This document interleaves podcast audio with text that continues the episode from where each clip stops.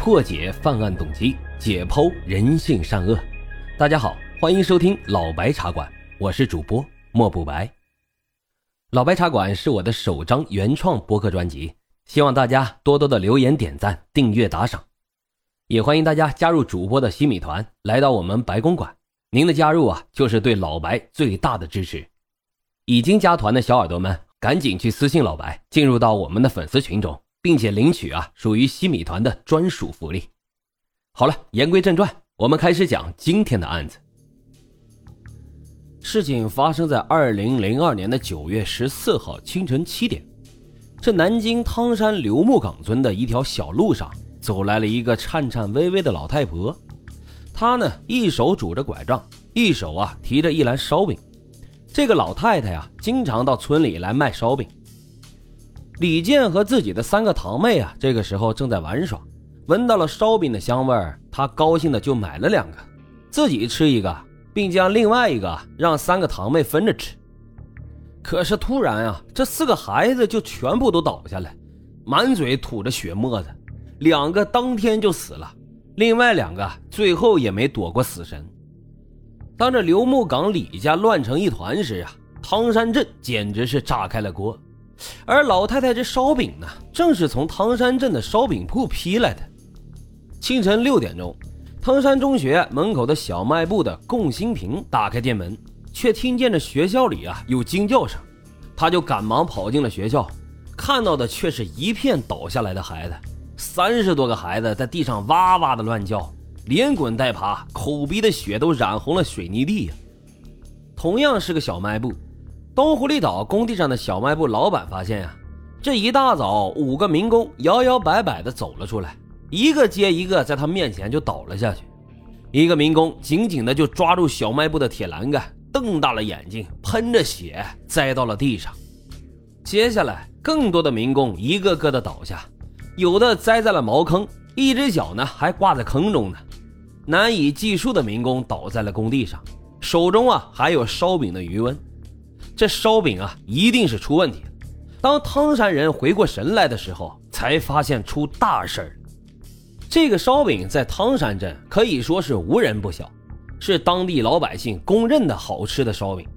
每天凌晨四点钟，陈宗武的铺子就开张了，每天要用上几百斤的面粉。他的烧饼被供应到镇上的和盛源豆浆连锁店。五点钟往后啊，会有十多个走街的小贩来批发。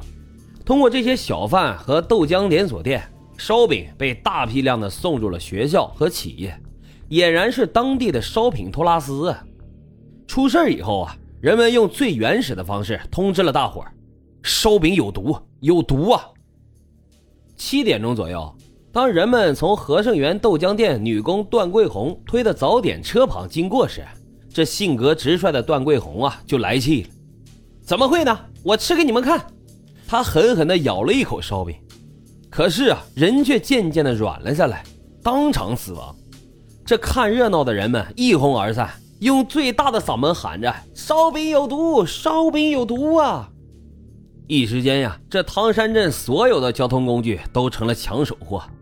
倒下的民工被扔上了工地运来运输建材的卡车，向附近的汤山医院开去。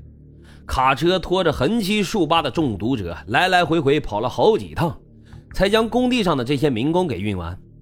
此时的汤山医院啊，也已经被中毒的人群占满，医院还没有上班，值班的医生和护士根本就难以应付这种场面。谁见过这么多人中毒啊？座场中学的六名学生已经死了，并且啊，不断的有人在医院里死亡。人们开始疯狂的拦车。有的学生奔跑到街上去恳求小三轮车夫去救人，最早上街的全程一百多辆马自达成了救人的主力军，有的运送了四五趟。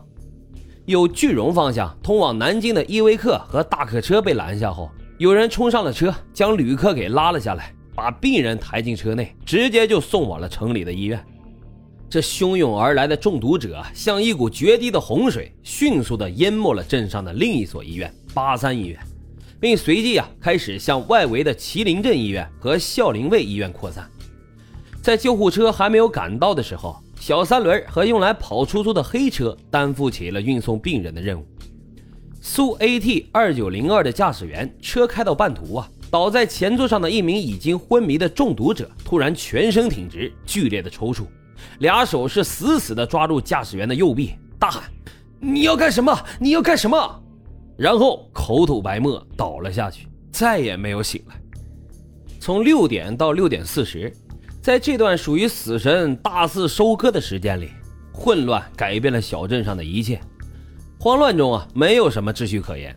自发的营救以及口口相传的消息传播，没有能够改变事态发展的局面。